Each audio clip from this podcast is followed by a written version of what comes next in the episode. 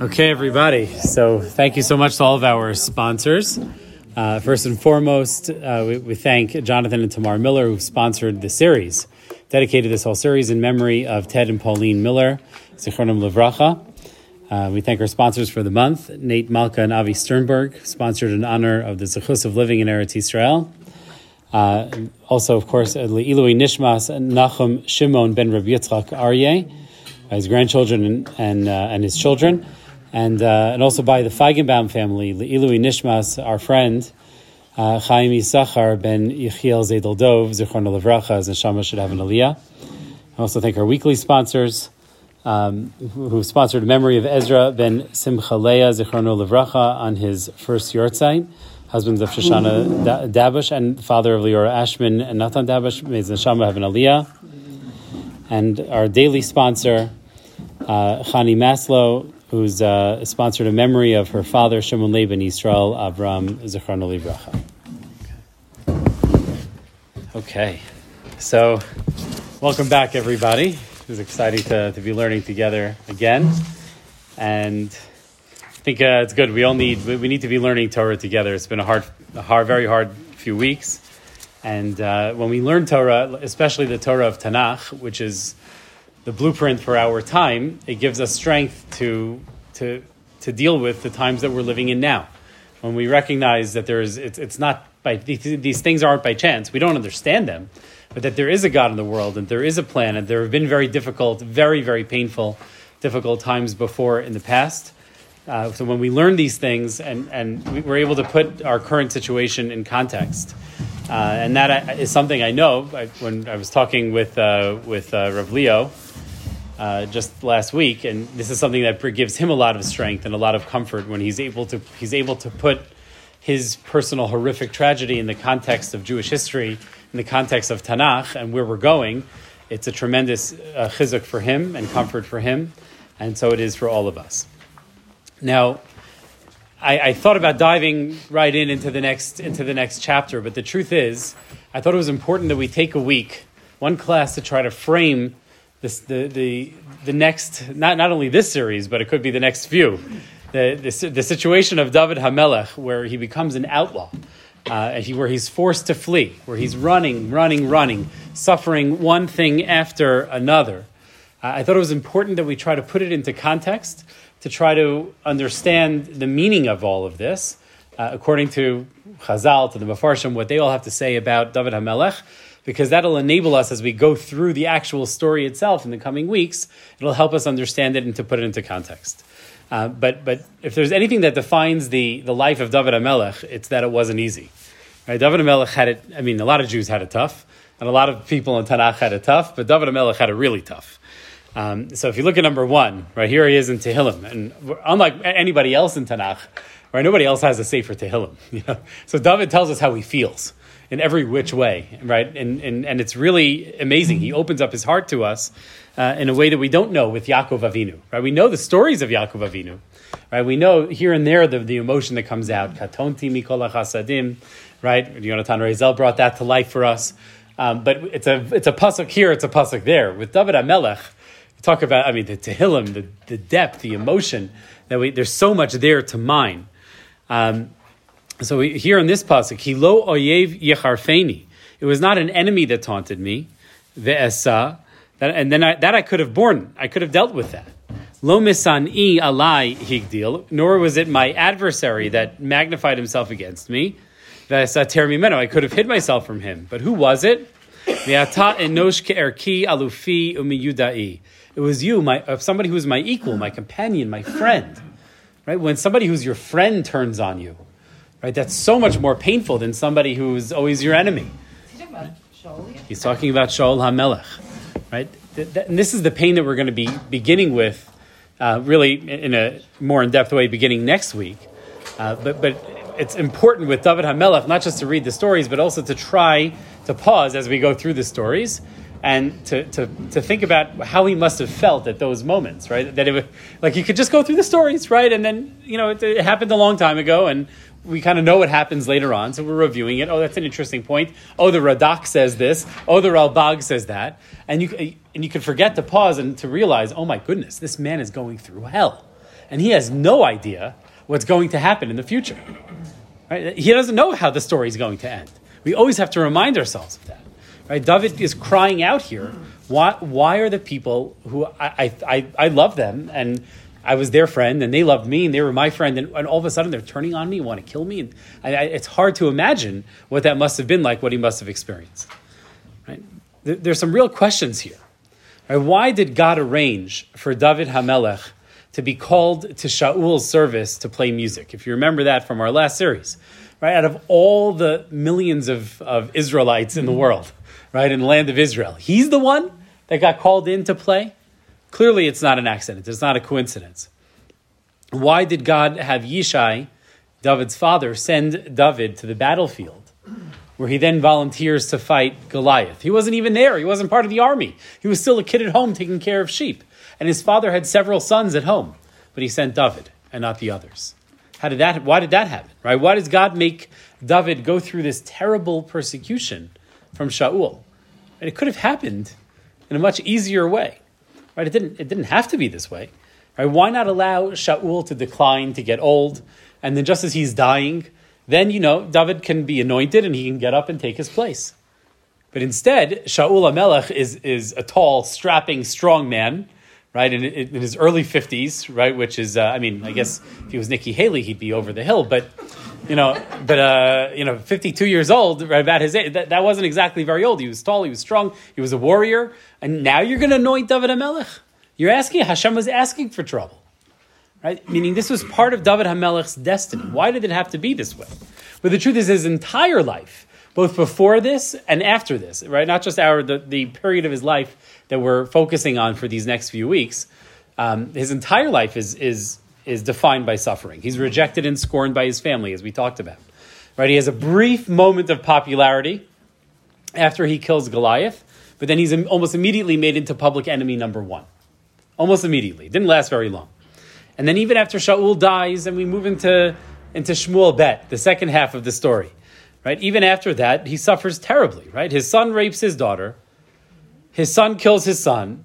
His son rebels against him and almost kills David, but then he gets killed, right? The son gets killed, and on and on and on and on, right? It's one suffering after another for the rest of David's life. Right, if you look at number two, number three, David kolotan shivim shana shayachai Hayubit Sarot Ve'amel. Right? The Medrash says his entire 70 years were filled with suffering. Right? And then the next one, Midrash Shocher Tov, Dalfanav Shimi Tuga. My soul drips from agony. Min hashvarim shaba'u alai. Right? Ein shana she'ein ba shever, ein chodesh she'ein bo shmua, ein yom she'ein bo tzara. Hoy al hoy. David says, right, for all these disasters that are overwhelming me, there's not one year that goes by without some terrible calamity.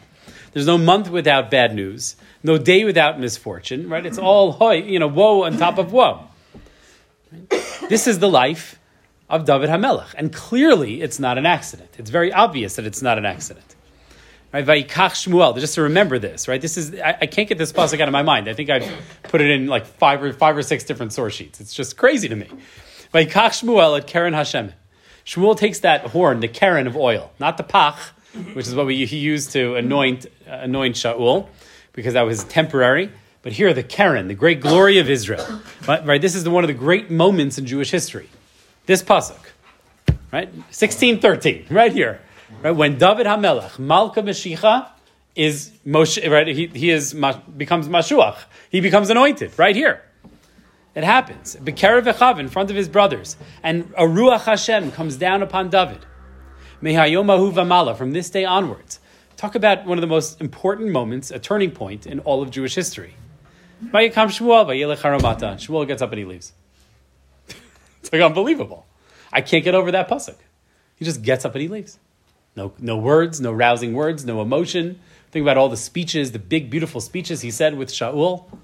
And when Shaul was anointed, I mean, there's so there was so much. There, we went through a few chapters. Here we get we get like one phrase in one pasuk to describe Shmuel and David after he anoints him. Right? He just picks up and walks away, mm-hmm. leaving David in tremendous confusion. All right, a moment probably of great happiness, and then all of a sudden he looks around and he sees his brothers hating him, because for sure they hated him, right? As we talked about the jealousy, right, and and and confusion. now all of a sudden his life is in danger. Right? When you anoint a king while there's another king, right? What are you asking for? Right? You're, you're asking to become a fugitive. Why would Shmuel do this? But of course, he does this all al pi Hashem. So what's going on? We have like it's this this suffering seems to be very intentional.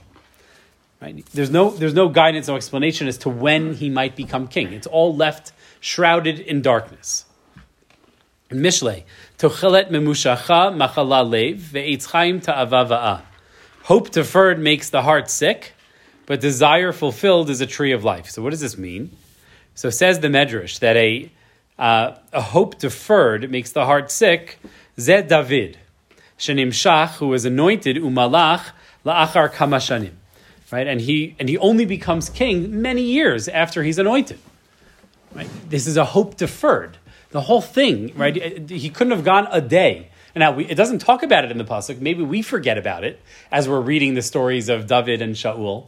But for David Melech himself, could a day have gone by? Could an hour have gone by where he wasn't terrified that maybe Shaul would find out about what happened?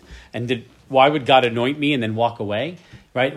The confusion that he must have gone through. What, what is this all about? What is happening here? Right? The stress that he was under. Right, what's clear is that Hashem, acting through Shmuel Hanavi, intended for David's path to the throne to be messy and to be complicated and to be hard. Right? He purposely does not give David guidance or clarity. It's fascinating how Hashem runs the world. Lo machshav asai. That, that Shmuel kind of knew this. He knew more than he let on. Like, well, Shmuel is the Navi. David is not the Navi. Right. Um, and, and when he goes and he does his thing and he's like, okay, I'm out of here. You know, you're on your own. Right. right. Now, now, could it be that that, that Shmuel, out of out of fear for himself, that he picks up and leaves because he's also in danger for doing this? It's possible, but hard to believe, right? Meaning Hashem could have sent David a message any way he wanted, but he didn't, and he purposely left it hazy and confused, right? He left it un- uncertain. Right, but I'm asking, do you think that is there reason to think that Shmuel knew more? Yes. So as we'll see, I think not, not next week, the week after, there is one more meeting between David and Shmuel, which is a very, very significant meeting. Um, and we'll, we'll, we'll spend a lot of time on that. But uh, right, the, the, the, silence that we get here, right, there's a fixing a little bit later on, but we'll see, you know, but, but that, that's, there's a significant amount of time in between these two meetings. Do you think Shmuel just got up and left because he was never a fan of the idea of having a king? He kept warning the people. And then he accepted it and enveloped it, and then it flopped, and he's like, Dayenu, and just leaves? I mean, it could be. I, I think we talked about this a little bit last time, which is that that Shmuel had a real, very close relationship to Shaul, right? The opposite of uh, love is not is not hate, right? It's indifference, right? He was not indifferent when Shaul sinned and crashed and burned. He was heartbroken and shattered and furious, which means he loved Shaul deeply, because we only get that you know get that angry when somebody that you love disappoints you. So you know, he was he was clearly he, so why would he, love Shaul but not It's like strange, right? Shaul is it, Shaul is the temporary king. David is Malka Meshicha, and and yet Shmuel is drawn to Shaul and gave him the support. He didn't give it to David, right? It's all it's all very hard to understand. Uh, number seven, right? So this is a pasuk in Yeshaya. Lech ami vochad b'chadarecha. Come, my people, enter into your chambers. Uskor delatecha ba'adecha, and shut your door, the doors behind you. Right? Chavi kimat rega adi avar zam, and hide yourself for a little moment until the indignation be overpassed. Right? There's something going on outside. Quickly get inside, close the doors before, you know, as it passes. So when I read this pasuk for the first time, I thought of the, the story of my parents about when they really met which was during you know they met the first time didn't go so well. It was in a car whatever. It was brief. And the second time was during a riot in the university of buffalo and the cops were coming and chasing and beating everybody. So that everybody's running away from the cops and they get to a to a fence. My father helps my mother over the fence right? And then everybody keeps running then my mom was, was they were running by happened to be her dorm building so they duck in and she like says come with me and like the whole crowd and the cops beating people continue so they go, and then they go upstairs to her dorm room. She wasn't religious, but she was very modest, so she left the door open, you know, and she made him a cup of tea.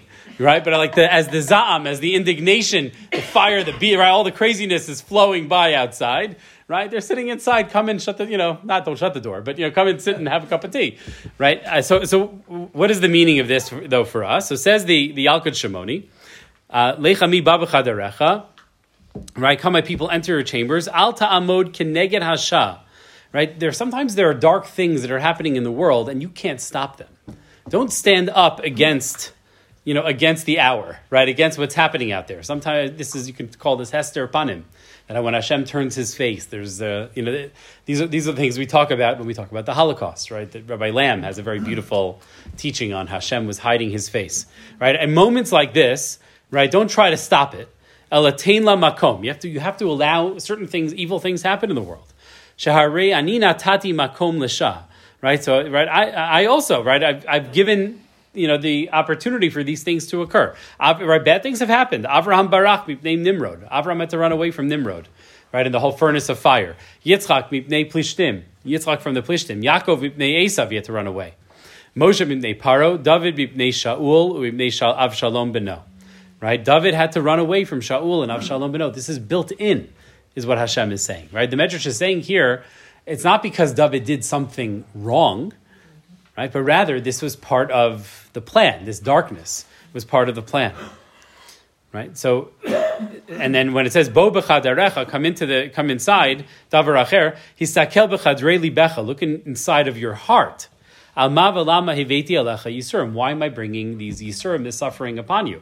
Doesn't mean maybe it's your fault, but maybe not.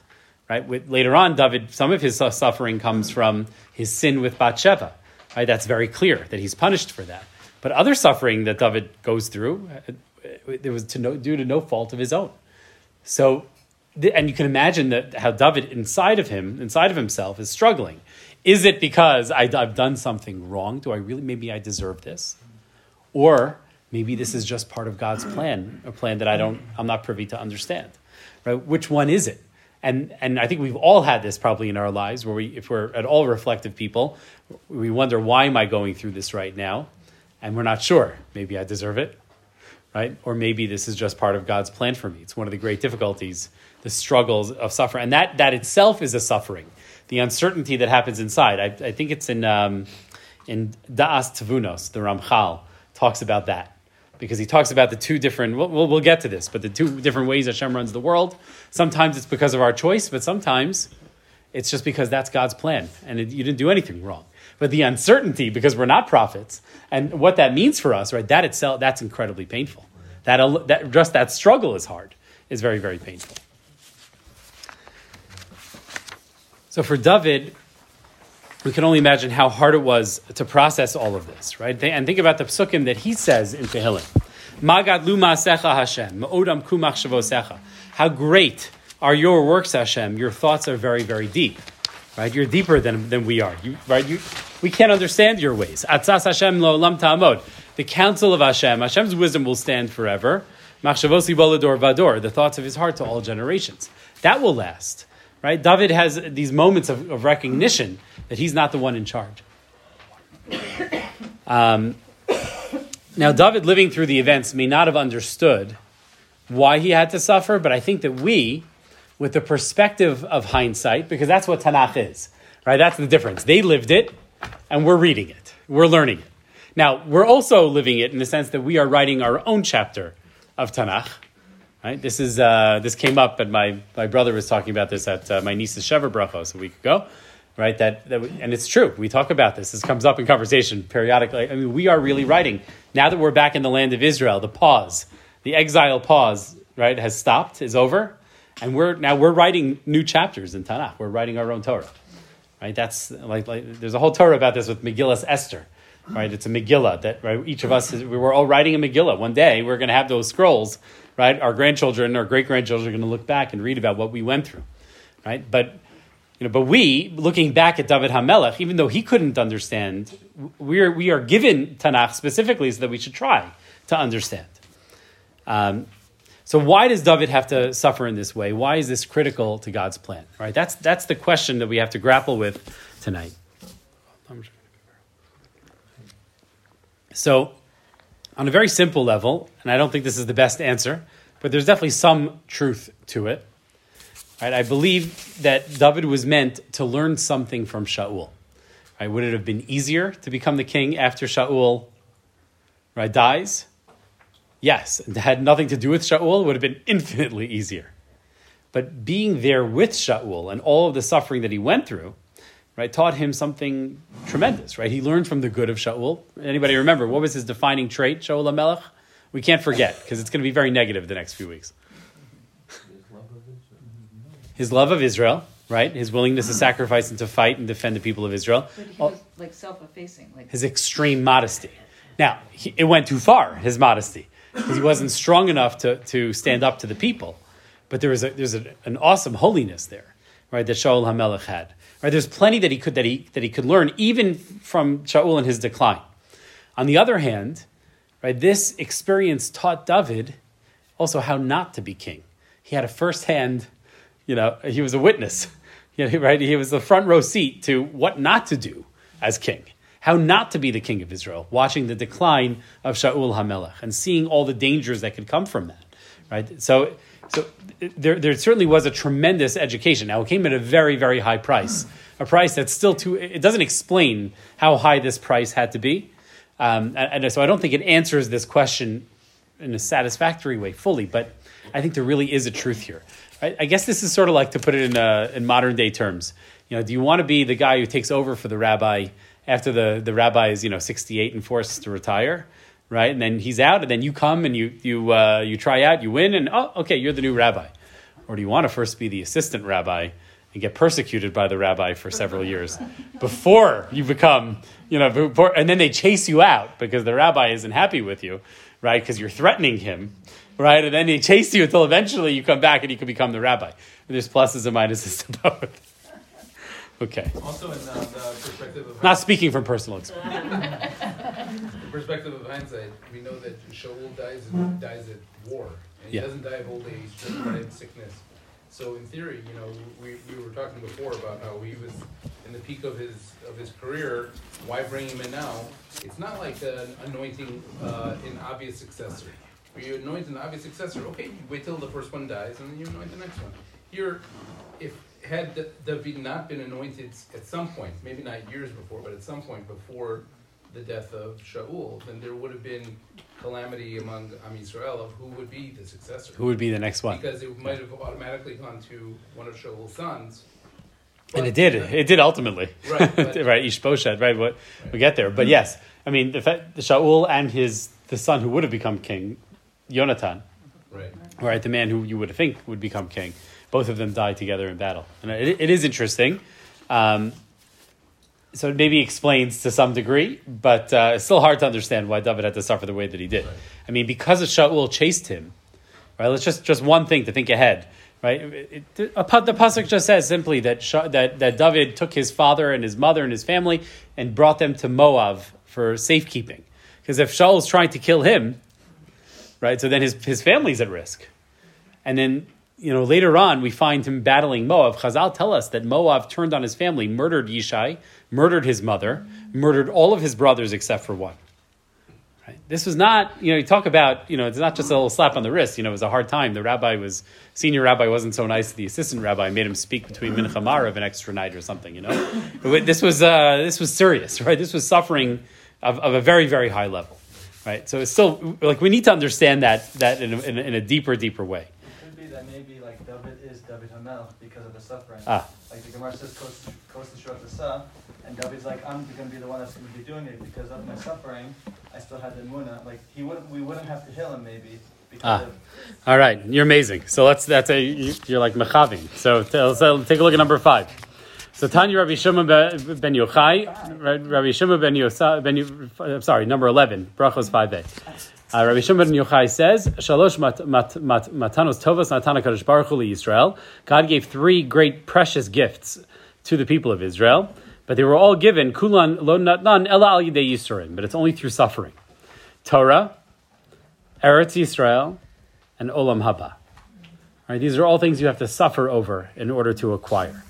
Right? Now, these are not punishments. Right? They're not at all punishments. Right? It has nothing to do with onesh. It's anything great The greatest things have to be, in a sense, you have to suffer for them. That's how Hashem seems to have made the world. Now, why did He make it that way? Right? So that you appreciate, right? If something comes to you just easily, it's yeah, whatever, and you don't you don't appreciate it. But if you have to work for something, Yeah, working is not the same thing as suffering. Right. But it's- Suffering, suffering is next level, right? It's, it's a different, it's a different We're level. not talking about little things. We're talking about Torah, Eretz Yisrael, and Olam Haba. These are big things. So These are the biggest things, right? So, so says uh, says the Medrash number twelve. K'sev Hashem tzadik yivchan v'rasha ve'ohev chamas anan nafsho. Right. So Hashem tests the righteous, right, and uh, right tzadik yivchan, but not the rasha, not the one who. Uh, who, who the evil person? Such a person is sanan nafsho. Hashem detests them, right? But He only tests the righteous, and He detests right the uh, the, the the sinful, the evil. Amar Rabbi Yonatan, Yotzer hazeh eno bodei kankanim miroaim. Right, says Rabbi Yonatan, the, this uh, this artist, I guess, right, the, this uh, creator, he only tests, right, if he he doesn't test a jug which is shaky, which is uh, you're not going to test it, whack it to see if it because it'll shatter in your hands, right? If you know that it's not built well, right? She'enu maspik la kusha. You hit it once, and the whole thing shatters. So who does Hashem test? Mihu bodek, but kankanim yafim, right? The good jugs, the strong jugs. Uh, Afilu makisha leim kama pa'amim. If you hit them several times, einam nishparim. They're not. They don't break. Hashem only tests the righteous, not the evil. Right? Hashem. Hashem's testing. So still, why is Hashem testing through this suffering? Right? You might say, okay, I think I'd rather be not so righteous and not get tested. Right? Maybe that would be better. Right? I don't need this suffering. Let, let somebody else take it. Right? So it says that Rav Yitzchak Arama, he says, Lefisha miteva adam metochen Most people, by nature, right, don't reach their potential. They don't reach their full potential. Right? It's hard. It's very, very hard to reach one's full potential. Ella, except the only way it can happen is lesof, you know, nisyonot gedolot v'tochachot atzumot. It's only after right, tremendous tests and, and rebukes, the yisurim kashim v'rabim, and great suffering. Only then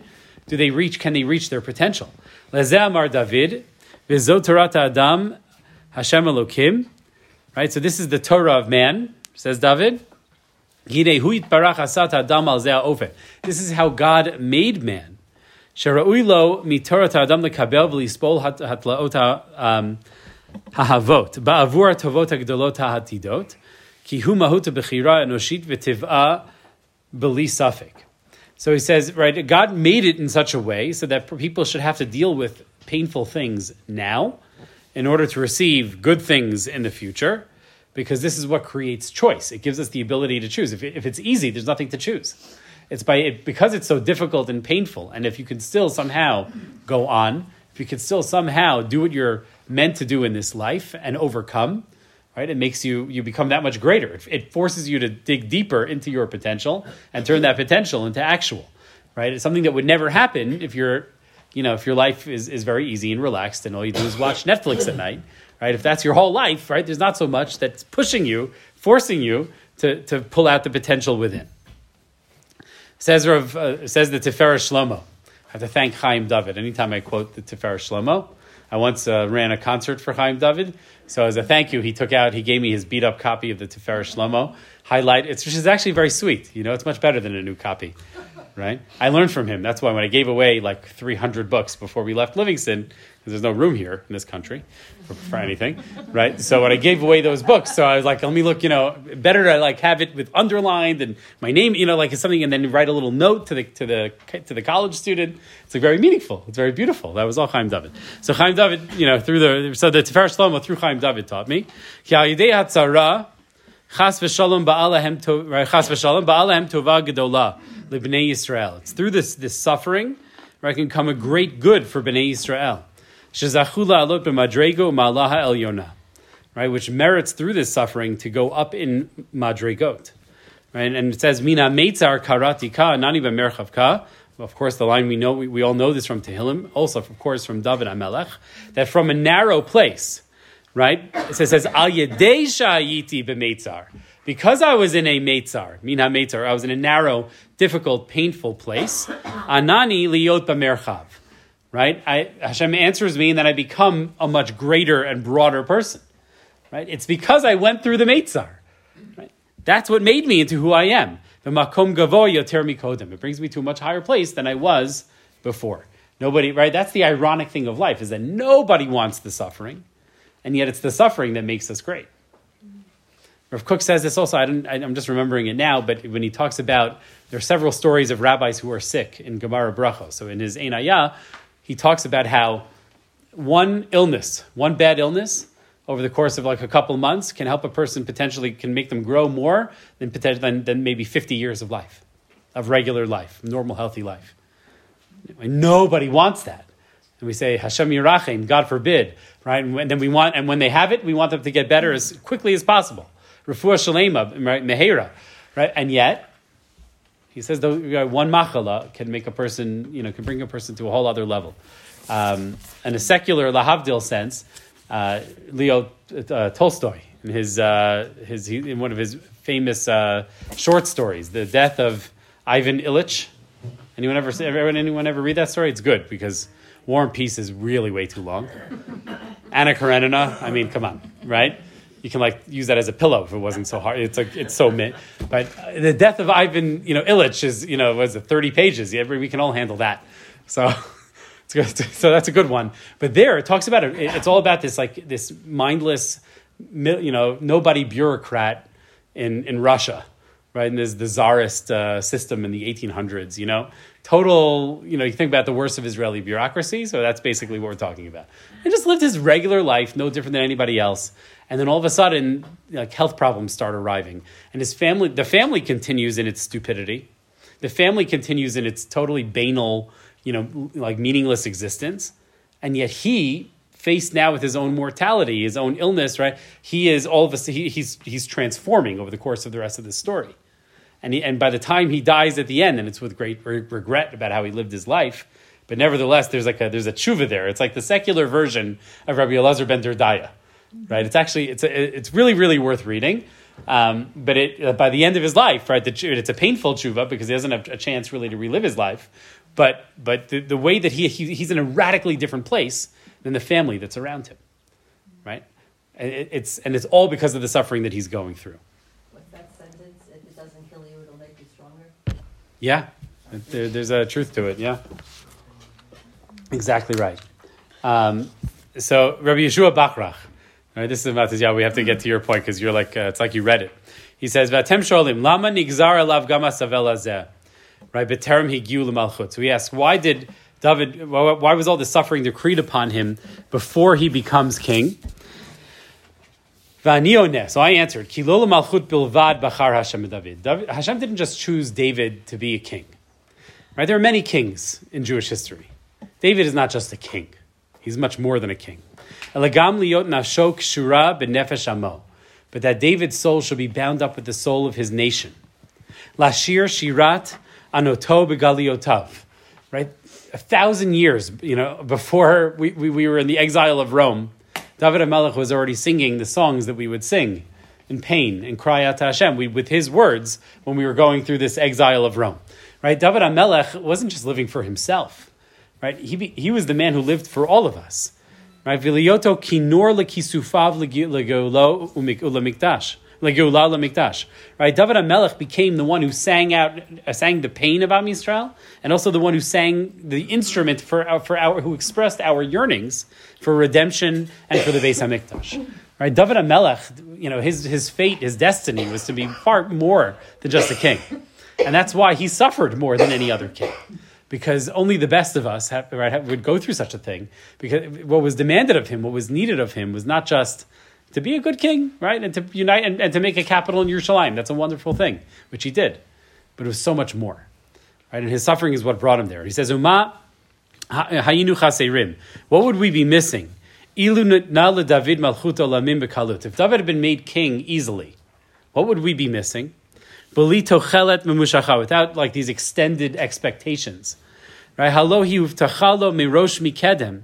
Because it could have been right. Remember, Hashem, Yaakov already blessed Yehuda. The kingdom will come from you. The, the kings will come from royalty will come from you. Right? It was. It could have just been handed to him. That was the blessing.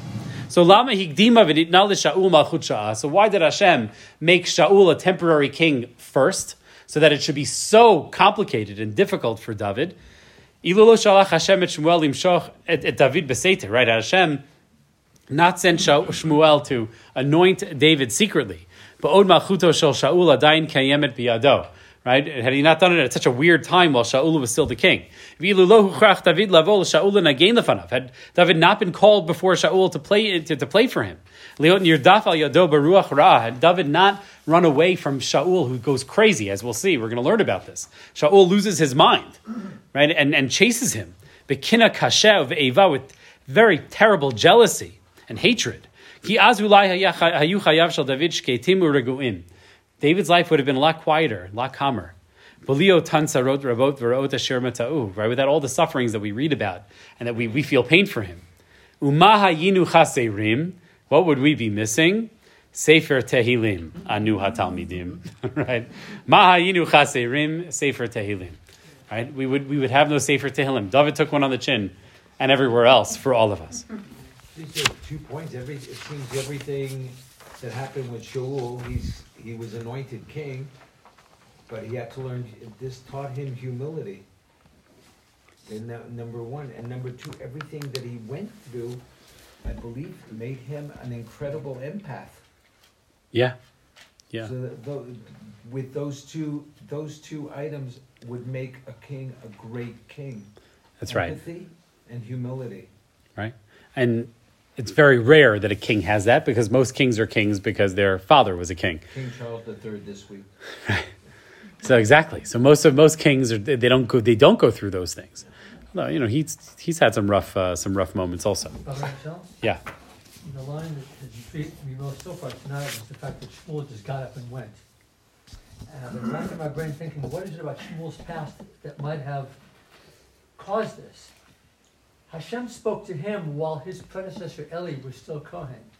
So he also was in hmm. effect brought into a, a, a elevated status, anticipating his beloved predecessors leaving the scene. Fascinating. This before. that's very good. Right, and that also highlights the point I was trying to make at the beginning, which is that how many of us really thought about that? What it was like for Shmuel and Eli, right? Eli asks him and presses him, and then Shmuel has to tell him ultimately that God spoke to me. And not only that, what did God tell? What did God tell you? Well, things are not going to. Your your sons are going to die. Right, bad things are going to happen to you. Right, you're going to get punished. Can you imagine? Momentum, I brought you back. No, but that's 100 percent right. I'm saying that, that he had to then live like that after telling. Can you imagine telling that to Eli, your beloved mentor, right? To telling him uh, to and to, to live through that, right? So this is uh, all right. Maybe Shmuel, as he turns away quickly from David, is thinking, "I can't believe I'm doing it to him too." Right? Could be, right? So, so only what we work for, what we suffer for, becomes truly ours. Right? When we have to battle for something, it becomes right, that's when it becomes ours. And, and David, who's the most righteous Jew of all, he also has to suffer, but but his suffering uh, is a sign of how much Hashem loves him, because Hashem has chosen him to be the vessel through which Am Yisrael will live through thousands of years of exile. Right? We, right, it's David Hamelech is the one who's who's helping us live. We'll talk about this when we talk about Kiddush Levana, which comes up, which is a very critical part of this whole story. It's all about David Hamelech. The one who gives us hope is David Hamelech. Right? He's the one more so than everybody else. Tamaz right, zechus avos. The merit of our forefathers is, is, has been used up already. Right? The only one that we have now is David Hamelech. David Hamelech is the one who gives us the strength. But I think there's also right a deeper reason why David specifically had to suffer in this way more than all the other leaders of Am Yisrael. So look at number 17. Gili me'od bat Zion. Rejoice greatly, O daughter of Zion. Hari bat Yerushalayim. Shout, O daughter of Jerusalem. Hine malkech yavolach tzadik v'noshahu. Right, your king is coming to you. He's a triumphant. He's victorious. And who is he?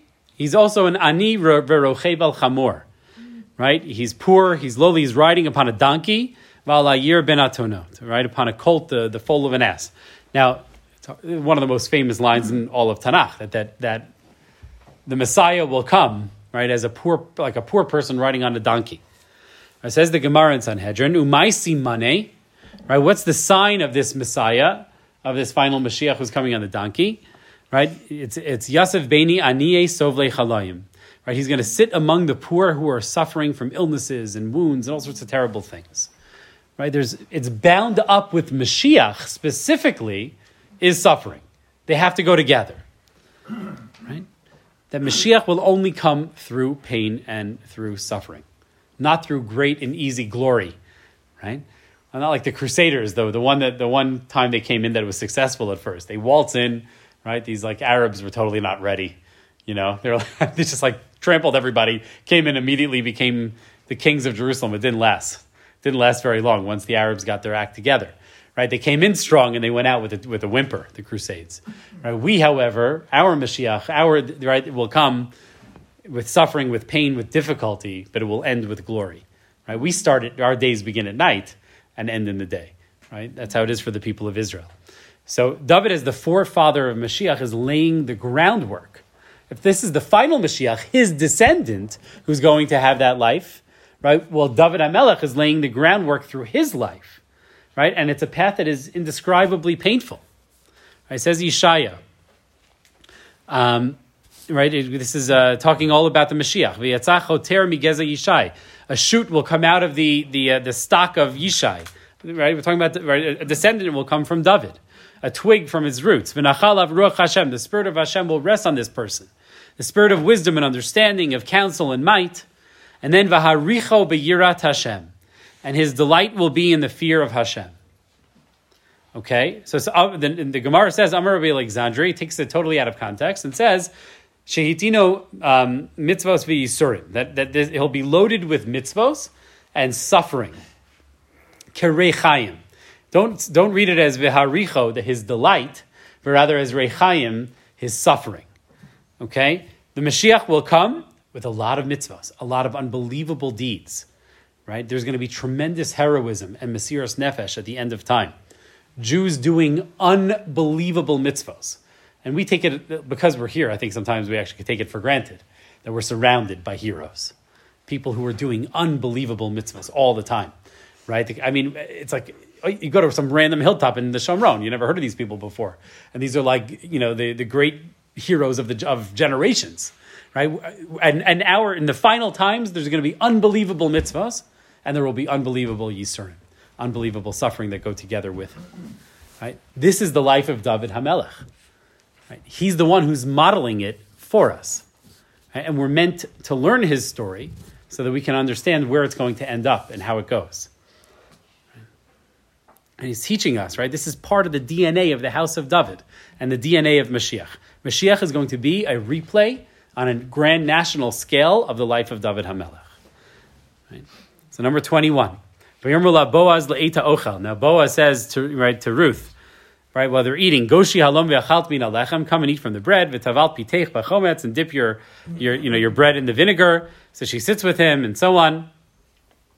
Um, so, so says the Gemara. Rabbi Yochanan says, "Pater bashit shitin." So uh, midaber b'David. This is referring, it's hinting to David Amelech. Goshi halom.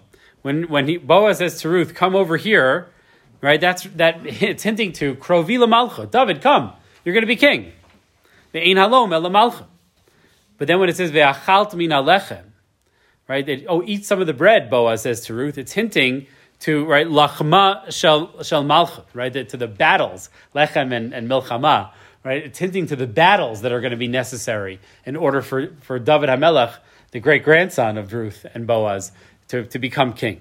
And dip your bread in the vinegar. Elu hayisurin. These are the, the sufferings, right, that David will have to go through. Right? This is, right, it's a source after source. When I started looking into this, right, because I was so, it's so, it's, it's, such an obvious and fascinating, it's so important, so relevant to us. It's amazing how many midrashim. I've only picked a handful. There's a lot more we could go, right, but I don't want it to be repetitive. It's, it's re- really, really something. Right? This is, um, this is from you know, David's experience from the very beginning. On the one hand, people love him. As we'll see, Yehonatan, Shaul's son, loves him. Hashem's spirit rests upon him. It's Goshi Halom. Come to the Malchus. It's yours, David. It's wonderful. And then at the same time, on the other hand, Shaul is his constant enemy, persecutes him relentlessly. Somehow the good and the bad have to come together. Right? And I couldn't resist. I'm sorry. It was the best of times, it was the worst of times. You get the idea, right? That's David HaMelech. Nothing with David HaMelech is parv. It's either burning hot soup or freezing cold, right? There's nothing in the middle with David HaMelech. Right? It's love and it's suffering all at once. And I think that that is so important for our generation, right? Because we, we really are the generation of David HaMelech. We're not Shlomo. We're not the Beis HaMikdash. We don't yet have, well, that's the final destination. We're not, we're not there. We are the generation of David HaMelech, right? Which on the one hand, we're in the process of redemption. Uh, right? You know, we, we cry on Yom Ha'atzmaut out of absolute joy, right? Because we're Olim, right? We're not cynical, right? So we, we, it's amazing. It's incredible. And at the same time, it's indescribable suffering. And they, ha- and they live together. We are living the life of David HaMelech. Inc- right? as, as, as a people, as a, as a generation. It's really extraordinary. Right? The life of David is the blueprint for Mashiach, right? And, it's, and it, his life is proof that it's not going to come easy. Right? So, so why is it so hard specifically, right, this time of, of redemption? Why did, right, why is it not just with the time of David, but why is it in our time? Why does it have to be, why is it necessary? Why is it built in to the DNA? Yes, it'll make us better people.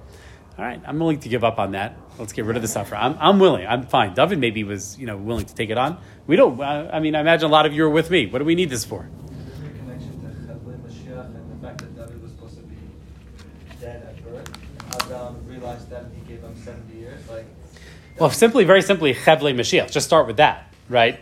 The labor pains, right? They're oh, great things, right? They're, when you're shifting from one stage to another, from a baby within the womb, right, to a baby outside of the womb. Radical shift, right? The biggest moment of one's life, right? When you actually are born, right? That's why we care about birthdays. So that inc- that incredible moment, it, it, why does Hashem make it so hard? Why does it have to be? What this the quote that you brought a long time ago from Brachot, it doesn't say Yemot HaMashiach, but it could, It certainly could. because it, fits in the pattern. It certainly could. Yeah. Why it doesn't? Not sure. Um, because well, there, there it's formulating it, it differently, right? It's talking about the end goals as opposed to the process. What are the things that require Yisurim? It's these three things, right? Doesn't, but but yes, it could be Olam Haba also is bound up with Mashiach.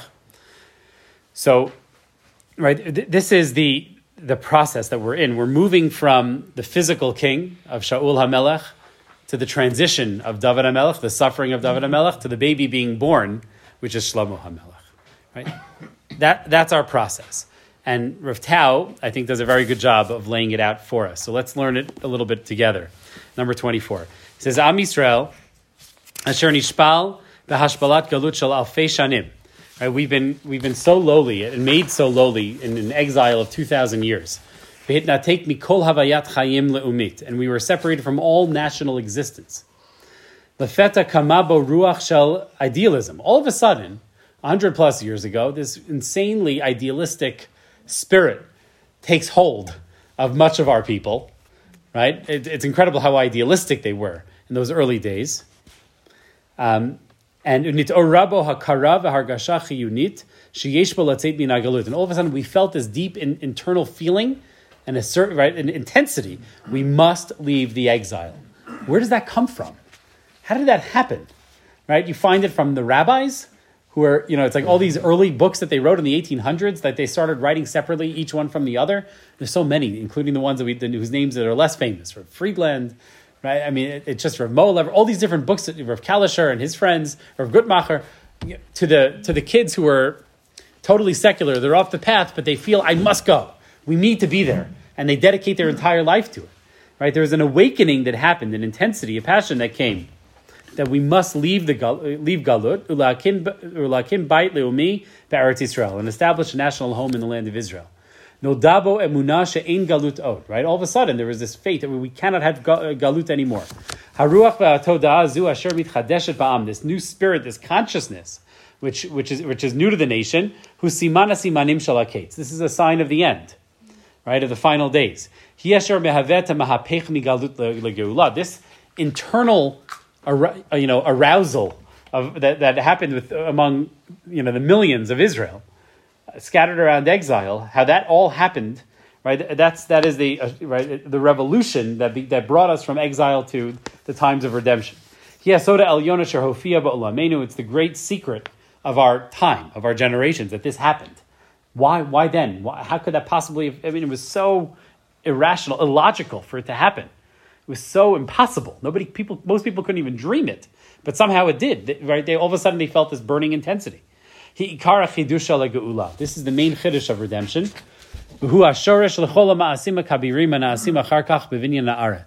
And this is the root of all the awesome deeds that have happened ever since since then in the building up of the land that we, we're still seeing to our day the kibbutz hagalia, where the redemption, right, the, the ingathering of the exiles and the building up of our national life. Right, as Rabbi Yeshua Bikutna says, "Befrata tasha re'inu at shukah gedola." Right, Rabbi Yeshua Bikutna was one of the early Zionists. Right, I found I, I read I read him when I when I open up the old 1922 Hamizrahi. He's he's one of the main authors. Right, he was at the beginning, and he said, right now that we see this incredible desire. With lowly people, average people, holy people, right? The fact that they all have this feeling, karov levadai shenit ruach geula. So we know that we know that the geula, the spirit of geula, is happening. The haruach hazot, right? Um. From this strength comes all of the amazing deeds of the generation. Oro shel Mashiach. This is the light of Mashiach. Shaya tamun v'ganuzu matchila talofia b'hargashot shel toda'ah le'umit. Right. This is the uh, this is the secret light of Mashiach that's beginning to reveal itself through this through this national consciousness uh, and the willingness nechonut shel nefesh, the willingness to sacrifice. Right. What we saw over these last few weeks from from Leo Dee. Right. This like it, it, it wasn't like a normal response. The way he was talking about how this is part of the sacrifice for the people of Israel. He didn't turn around and say, I should never have left England, but rather, right, it- quite the opposite. So where does that come from? Right? That, that that's not a normal thing, right? People didn't don't normally speak that way and don't live that way through much of history. But somehow, right, people in our generation, right, Giborim in our generation somehow can talk that way, right, and can feel that way. Right? That that is a Sod Hashem Hanigla b'Mahalcho story. That is a secret of God in his historical process, that this is happening now right? This, right that the skulata umaha matchila lanua, that this inherent awesome greatness of the people, the potential that we were talking about earlier, is now is beginning to come to fruition through the sufferings that we're experiencing here, right? As we are now reliving the life of David Hamelech. Kol ela amnam ela hashlav harishon. But we have to realize that all this is only the first stage, right? And this is alav amar harav, as Rav Kook said, maminu ha'am kulo, right? The, really, the nation, all the nation believes. It's just not they're not all believers in in uh, in, in reality yet, right? It's inter- it, it- the potential is there, but it, ha- it hasn't come been expressed yet, right? So we, in order for that that emuna to come from potential to actual, well, we've got quite a process that's going to come. So he says, "Atamagia to roshel shlav nosaf." Now we're coming to a new stage. Shabo geula taseh lo rak mitoch dachaf tiv'i, which won't be like this internal drive that these secular kids in Poland felt in 1910 that I need to go drain swamps in Israel. Why? I don't know if they could have all explained it, right? But they felt an internal like gut push that we had they had to come here. But now we're entering a different stage. Mitoch hakara, right? At omek hayishuta el b'tocheya tahalich, a deeper understanding and awareness, a higher level of of of geula, right? Where it's not just something that that we're driven to without understanding, but rather something right to the level where that awareness, that consciousness is explicit, right? The the secular um, mode in which we find this drive for the nation in our generation. It cannot last, right? It cannot be. It has to shift to a higher level of consciousness and awareness. Shaul Hamelech in this parable, right, was represents that Chiloni drive. He was holy. He did great things for Am Yisrael, but his awareness was never there. He was always making the wrong decision at the wrong time. He was missing the bigger picture. Shaul didn't have it. And there's a shift that has to happen from Shaul to David, a David who's constantly aware of what Hashem wants from him and seeking out what Hashem wants from him, right? And sees the bigger picture, as we'll see, you know, as we'll as we'll learn, right? That shift from Shaul to David is a, is a shift that has to happen, right? EF Sharshim Shachshil Ton Ota Hayad Haramaha Mechumeshet Behefkerut V'Darchei Goyim. It's impossible that the ways of the Goyim will continue, that the Jewish people will, will be that way in the land forever. It started that way. It was a very secular country, and we see that it's changing, that it's shifting. It's actually a whole generation who's upset at their parents because the parents took away Yeah, the Yiddishkeit and now they're they're yearning for it. exactly. Right? So there, because what was happening is, is that, you know, they had all these outer trappings that were covering over the, you know, the, right, the, the inner holiness within them. So they have this like sort of shallow, a little bit of a shallower nationalism. right? He talks about here they have Gargirim Shal Historia, they can quote a little bit of history, and they loved Hebrew, the Hebrew language, right? And then and came up with an Israeli culture, right, in some way, but it's not it's not Jewish. It's not it's not deep. It's not Torah. It's not where, where Am Yisrael needs to end up, what God wants from us ultimately. So this is the shift that has to happen the shift from Shaul to David, and the shift that I think we're seeing happening very painfully now in our generation. Chilonit lo tachazik ma'amad. The, the, the chiloni way of nationalism, this whole thing that we're living through, it cannot last. It can't be. Any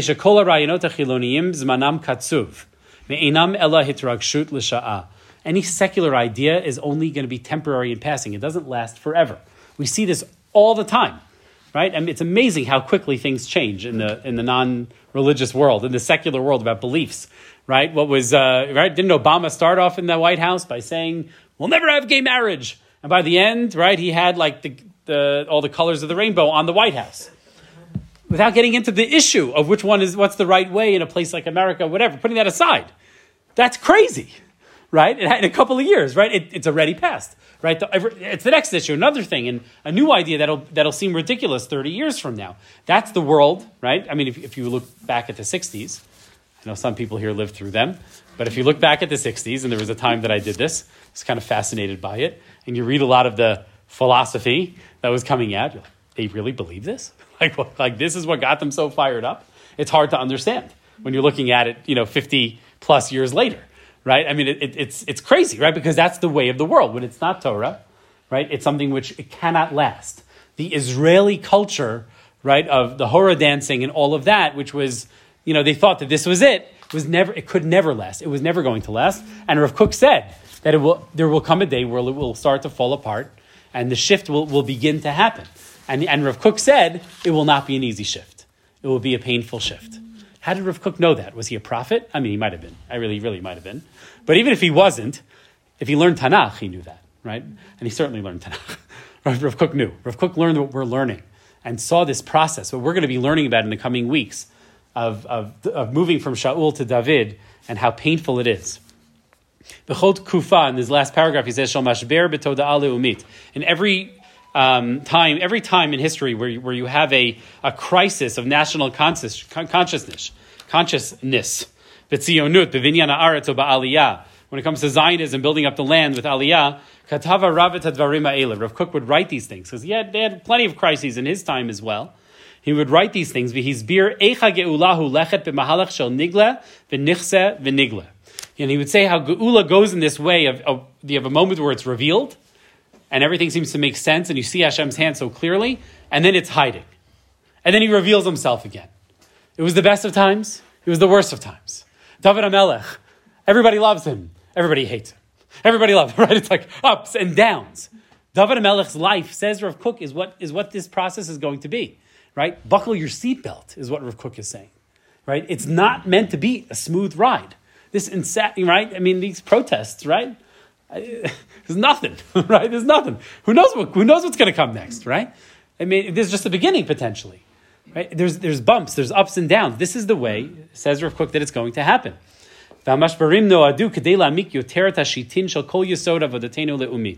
And and the purpose of all these crises are to deepen the foundations of our national service, our national consciousness. All of these things that are happening right now, all the craziness from the two sides back and forth what is it doing? It's forcing out all of these big, fundamental, deep issues painful issues. All of these things are being forced to the forefront. In regular time, okay, people go to they go to work in Tel Aviv. By the time you get home, you're tired. You know, you rely, help your kids with your homework. You go to sleep. You do another day, right? You're not thinking about the big, the right, the big national consciousness issues. It's specifically these crises that Hashem has has placed us in that is going to force us to deepen our national consciousness and understand ultimately who we are and where we're meant to be, right? And this is uh, this. I mean, I know, I know we have to stop, but number twenty-five. Right, this is the the Medrash says, "Mishpatecha lemelech tein." Your strict judgment is to the king. Right, give your strict judgment to the king, says David. So says the Medrash, Amar David Baruch. Uh, David says to God, "Ani mikabel et hayisurim." I accept all the suffering upon myself. Baram melech. But please let be kind to my son Shlomo. Meaning, I'm taking this upon myself so that my child, my children, the next generation should not have to suffer in this way. Right? If we see ourselves that way, we don't want this suffering. But if we understand that we are the ones who merit to be David HaMelech, who in a sense is far greater than Shlomo. Shlomo is the one who built the Beis HaMikdash, and he's the final Mashiach. But we, but we don't call the final Mashiach by his name. Right? We, right? we call him Mashiach ben David. Right? Maybe that's like people who make aliyah so that their kids, you know, you struggle as olim, so that your kids can have it easier. If anyone can understand this, it should be us. Yeah, it should be us. exactly, hundred percent.